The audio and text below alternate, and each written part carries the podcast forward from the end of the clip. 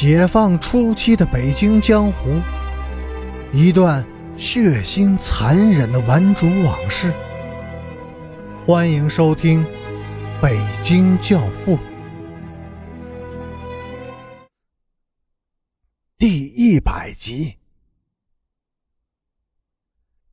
当围剿的人们团团围住已经烧得散了架的窝棚，怔怔的对着火光发呆时，两条黑影在山石的掩护下，已经悄悄地溜下山去了。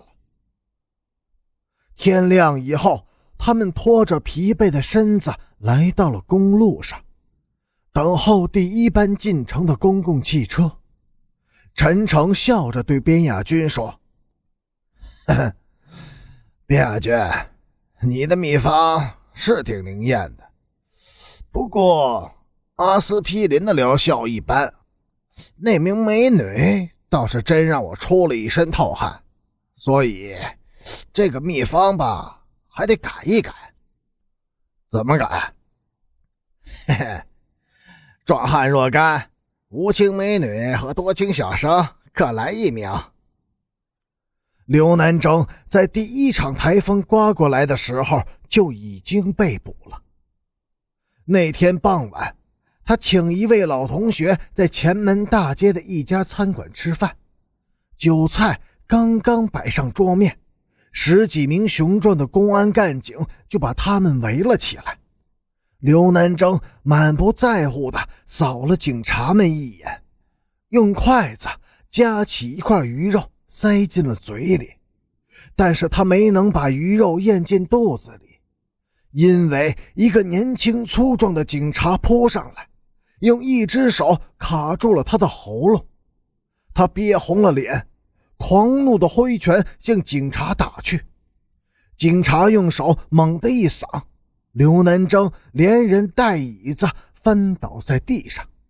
紧接着，几只大皮鞋又狠狠地照他的头上、脸上狠狠地踢了几脚，踢得他那是脑子里嗡嗡作响。他被带到了派出所。关进了一间漆黑的小屋里。晚上八点以后，屋子里又陆续关进来很多人。这些人大多是顽主和佛爷，都是见过世面的。进来以后，有的尖着嗓子喊冤，有的破口大声叫骂，还有的干脆用衣服蒙上头，歪倒在墙角打起盹来。屋子里的空气越来越浑浊，刘南征受不了了。他走到门口，用脚疯狂地踢着门。你们要干什么？一个干警打开屋门，严厉地问着刘南征：“让你们的头头来见我。”你好大的口气呀！你是干什么的？轮不上你来问我，我也犯不着对你说。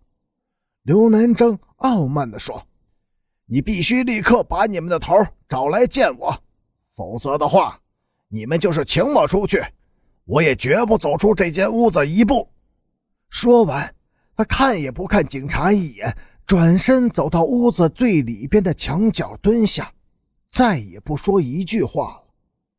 屋子里立刻就安静了下来，门主们都用好奇的目光打量着刘南征。猜测着他的身份。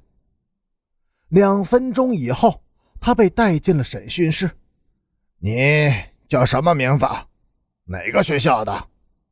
审讯者是一位四十几岁的工人，他严肃的板着面孔，两只没有神的眼睛死死的瞪着刘南征。你不用问我叫什么名字，我先问你：你们凭什么逮捕我？难道我在饭馆吃顿饭就一定是流氓、是小偷吗？工人被问住了，无话可说，连我的名字都不知道，就把我抓起来关进牢房。你们今天必须给我讲清楚，不讲清楚的话，我是绝对不会离开这里的。刘南征得理不让人，气势汹汹地质问着审讯者。告诉你，老子有钱，是国家给的，我想吃什么就吃什么，想在哪里吃就在哪里吃，谁也管不着。工人无可奈何的走了，换进来一位上了年纪的警察。他和颜悦色的对刘南征解释了一番严厉打击刑事犯罪分子的重要意义，然后说：“ 我们证实了你的身份以后。”就会放你走的。刘南征这才说出了自己的姓名和父母的姓名以及职务。老干警出去了，说是用电话核实一下情况。不一会儿，又来了一位年轻的警察，他客气地告诉刘南征，现在正在和他的父母联系，请他到隔壁的房间。稍等片刻。